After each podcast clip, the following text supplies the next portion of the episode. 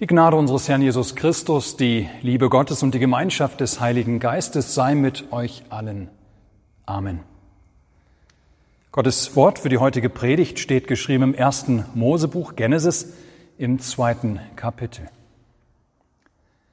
Es war zu der Zeit, da Gott der Herr Himmel und Erde machte. Und alle die Sträucher auf dem Felde waren noch nicht auf Erden, und all das Kraut auf dem Felde war noch nicht gewachsen denn Gott, der Herr, hatte noch nicht regnen lassen auf Erden, und kein Mensch war da, der das Land bebaute. Aber ein Strom stieg aus der Erde empor und tränkte das ganze Land. Da machte Gott, der Herr, den Menschen aus Staub von der Erde und blies ihm den Odem des Lebens in seine Nase. Und so ward der Mensch ein lebendiges Wesen. Und Gott der Herr pflanzte einen Garten in Eden gegen Osten hin und setzte den Menschen hinein, den er gemacht hatte. Und Gott der Herr ließ aufwachsen aus der Erde allerlei Bäume, verlockend anzusehen und gut zu essen, und den Baum des Lebens mitten im Garten und den Baum der Erkenntnis des Guten und Bösen. Und Gott der Herr nahm den Menschen und setzte ihn in den Garten Eden, dass er ihn bebaute und bewahrte. Amen. Liebe Gemeinde, ich habe als Grundlage für diese Predigt eben nicht den ganzen Text verlesen, der als Perikope hätte dienen können. So haben wir eben nicht gehört, wie Gott, nachdem er den Menschen in den Garten Eden gesetzt hat, wie Gott da feststellt, dass es nicht gut ist, dass der Mensch allein ist und ihm deshalb ein Gegenüber schafft. Aber wir kennen diesen Abschnitt gut. Gott lässt einen tiefen Schlaf, eine Art, eine Art Zauberschlaf auf den Menschen kommen. Es ist tatsächlich ein Mensch, noch kein Mann, denn eine geschlechtliche Differenzierung gibt es eben noch nicht. Jedenfalls schafft Gott aus einer der Rippen des Menschen für den Menschen ein Gegenüber, eine Gefährtin, einen Partner. Den Menschen gibt es nun differenziert als Mann und Frau. Sie sind einander gleich, gleichwertig und doch voneinander zu unterscheiden. Und dann wird berichtet, wie Gott gleich einem Brautführer die Frau zum Mann führt.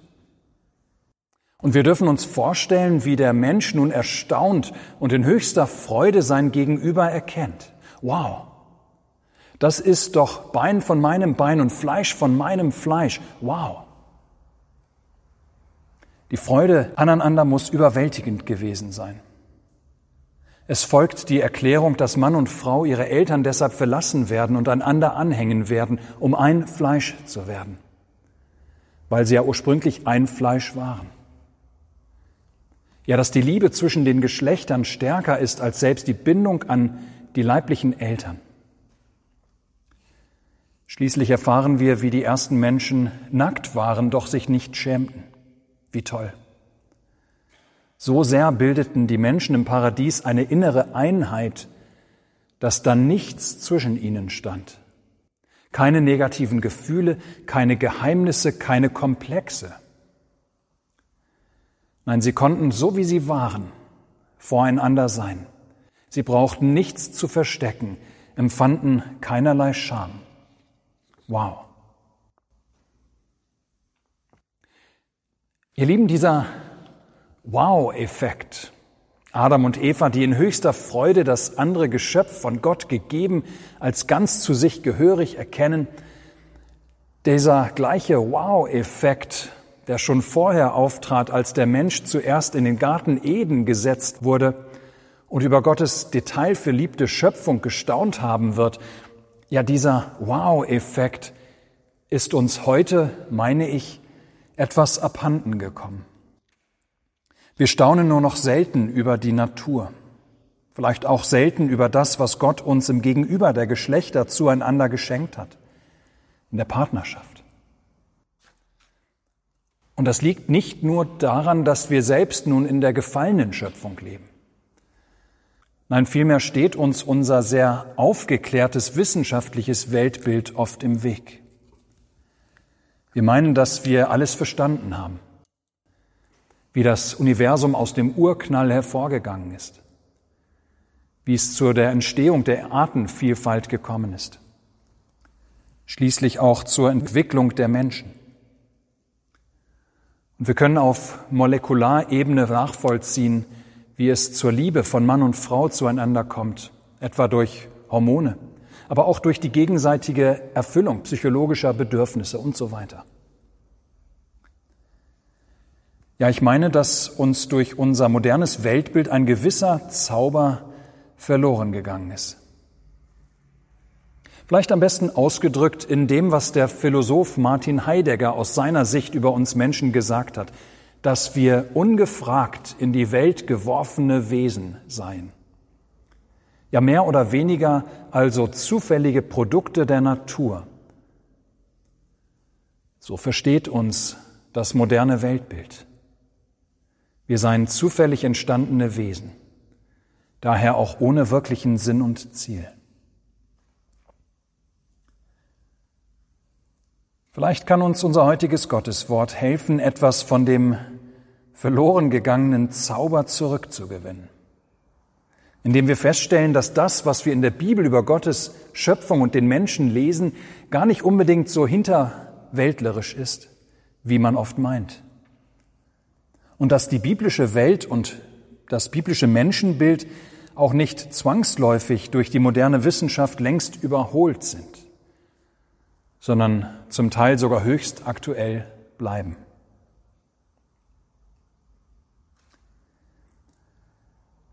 Dass die Schöpfung Gottes sehr gut war, das erfahren wir bereits im ersten Kapitel der Bibel. Mit unserem Predigtabschnitt aus dem zweiten Kapitel wird dieses für uns nochmal näher entfaltet.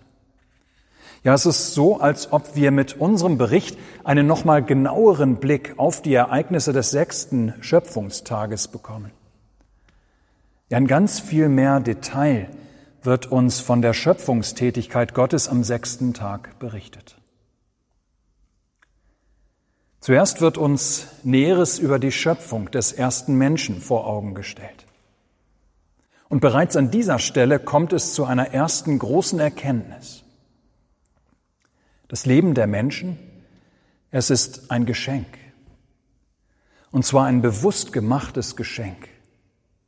Ja, das Leben der Menschen entsteht eben nicht nur zufällig, weil irgendwann sich irgendwelche Moleküle passend zusammengefunden haben um einen einfachen Einzeller hervorzubringen, aus dem dann durch Versuch und Irrtum, durch Mutation und Selektion die Natur irgendwann den Menschen hervorgebracht hat? Nein. Gott schafft bewusst den Menschen mit einem Ziel vor Augen. Der Mensch soll ihm, Gott, ein Gegenüber sein. Der Mensch soll in der unmittelbaren und unvermittelten Nähe zu Gott leben. Ja, dazu schafft Gott den Menschen. Die ersten Menschen genauso wie die Menschen, die er noch heute schafft. Auch dich und mich hat Gott geschaffen. Er hat gewollt, dass wir sind, wie wir sind, ihm ein Gegenüber zu sein, vor ihm in unmittelbarer und unvermittelter Nähe zu leben. Wie wunderbar. Wow. Wir fahren noch mehr Details. Der Mensch, hebräisch Adam, dieses ist an dieser Stelle noch kein Eigenname, sondern erst noch ganz einfach die Bezeichnung Mensch. Der Mensch, Adam, wird aus der Adama, der Ackererde, geschaffen. Er ist ein Erdgeschöpf, ein Erdling. Aber er ist viel mehr als das. Gott macht ihn im Unterschied etwa zu den Tieren zu einem lebendigen Wesen, indem er ihm Lebensodem in die Nase einhaucht. Dieses macht den Menschen zum Menschen. Ja, der aus Erdenstoff geformte Mensch wird zu einem lebendigen Wesen durch die Einhauchung göttlichen Lebensodems. Eine Nefesh wird der Mensch. So heißt es hier auf Hebräisch, ein lebendiges Wesen, eine lebendige Seele könnten wir auch übersetzen. Wenn man dabei bedenkt, dass der Mensch nach den Aussagen des Wortes Gottes auch unserer Stelle keine Seele hat, keine Seele hat, sondern eine Seele ist. Ja, zum Wesen des Menschen gehört das Physische wie das Psychische. Und beides gehört untrennbar zusammen. Es ist nur der unnatürliche Tod mit dem Sündenfall in die Welt gekommen, der Leib und Seele auseinanderreißt, dem stofflichen, den göttlichen Lebensodem wieder nimmt. In der Einleitung schon beschrieben wird Gott, nachdem er die Tiere geschaffen hat, den von ihm geschaffenen Menschen noch einmal in Mann und Frau differenzieren. Nachdem Gott also um den Menschen herum eine wunderbare Welt von vielfältigen Pflanzen und Tieren aufgebaut hat, schenkt Gott dem Menschen über die Wunder der Schöpfung der Natur hinaus noch das Wunder des sich als Mann und Frau ergänzenden Menschen. Gottes Freundlichkeit sieht, dass es dem Menschen wohltun würde, wenn er ein ihm entsprechendes Gegenüber hat. Die Einsamkeit ist für den Menschen nicht gut. Ja, die Tiere mögen fantastische Wesen gewesen sein, aber sie waren keine ebenbürtigen Partner für den Menschen, in dem nun das Verlangen nach einem gleichartigen Wesen geweckt ist. Das ist natürlich Gott, der Schöpfer, aber der ist kein Gegenüber auf Augenhöhe. Und so schenkt Gott dem Menschen einen ebenbürtigen Partner. Aber wir sind etwas vorausgeeilt. Nachdem Gott den Menschen geschaffen hat und ihm zu einem lebendigen Wesen gemacht hat, pflanzt Gott erst einmal einen Garten einen Garten, in den er den Menschen hineinsetzt. Ja, Gott macht dem Menschen ein weiteres Geschenk. Er schenkt ihm zuerst das Leben, dann schenkt er ihm einen wunderbaren Lebensraum, den Garten Eden. Dieses oder diesen Garten sollen wir uns wohl am ehesten wie ein Baumgehege vorstellen. Ja, allerlei Bäume lässt Gott darin aufkommen, eine große Vielfältigkeit, die verlockend anzusehen sind und gut zu essen. Wow. Die Bedeutung dieses Wortes Eden ist uns heute nicht ganz klar. Dieses Wort ist aber ganz eng verwandt mit dem hebräischen Wort Aden. Das heißt Wonne. Ja, eine Wonne ist dieser Garten Eden ein Baumgarten speziell für den Menschen angelegt. Als eine Gabe von Gottes gnädiger Fürsorge für den von ihm nach seinem Ebenbild erschaffenen Menschen. Dort soll der Mensch es gut haben. Er soll bauen und bewahren, er soll ernten und essen. Uns wird eine fast ungetrübte Idylle geschildert, ihr Lieben, eine fast ungetrübte Idylle, wäre da nämlich nicht dieser Baum in der Mitte des Gartens, der für den Menschen fatale Baum der Erkenntnis des Guten und Bösen. Dieser Baum wird erst später seine verhängnisvolle Wirkung entfalten, darauf kommen wir gleich noch zu sprechen. Zuerst jedoch geht es dem Menschen im Garten Eden unendlich gut. Gott hat ihm einen Lebensraum geschenkt, mit ausreichend Pflanzen und Früchte für ihn und für die Tiere. Denn Fleisch von Tieren gibt es noch nicht. Mensch und Tier ernähren sich noch ausschließlich von Pflanzen. Das Töten von Tieren ist Zeichen erster Welt nach dem Sündenfall.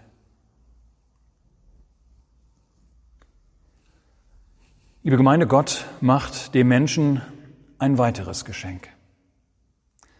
Es hört sich vielleicht zuerst nicht wie ein Geschenk an, aber er gibt ihm eine Aufgabe.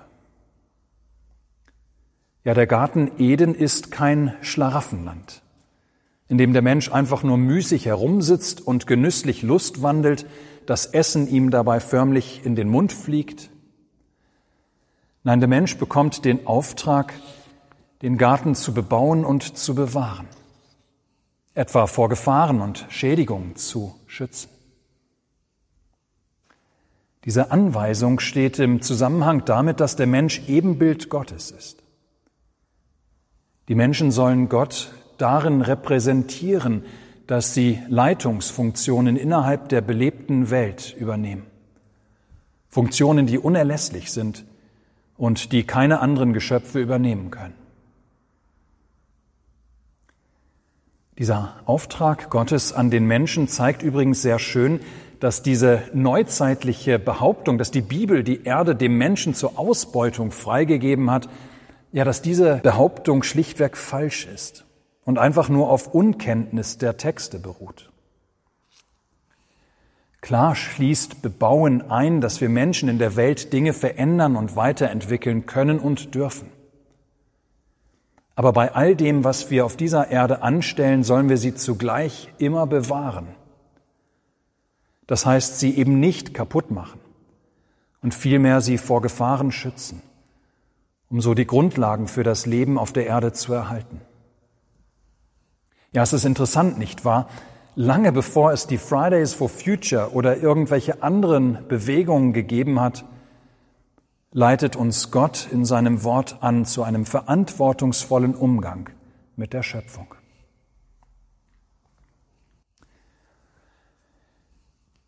Liebe Gemeinde, Gott hat alles wohlgemacht, so erfahren wir voller Erstaunen auf den ersten Seiten der Bibel.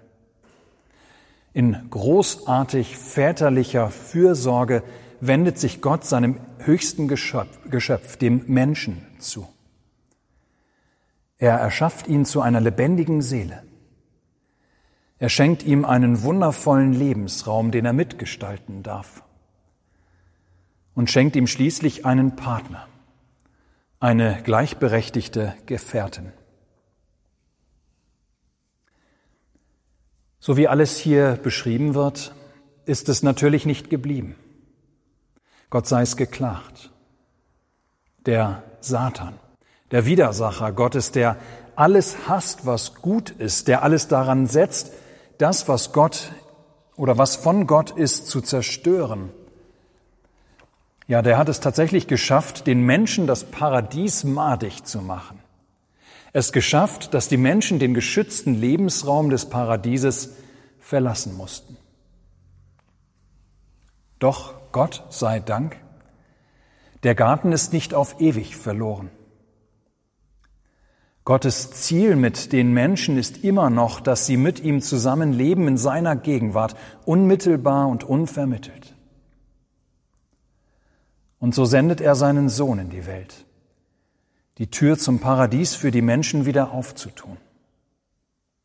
Er wird selbst diese Tür. Ja, in Jesus Christus haben wir neu Zugang zum Paradies. Ist uns die Tür neu aufgetan zu dem ungestörten Leben, in Gottes Gegenwart. Und dieses ist nicht erst irgendwann für uns von Bedeutung. Nein, wer zu Jesus Christus gehört, der bekommt jetzt schon von seinen Früchten zu kosten. Eine Frucht zum Beispiel ist, dass alle, die zu Christus gehören, Gott zu ihrem Vater haben.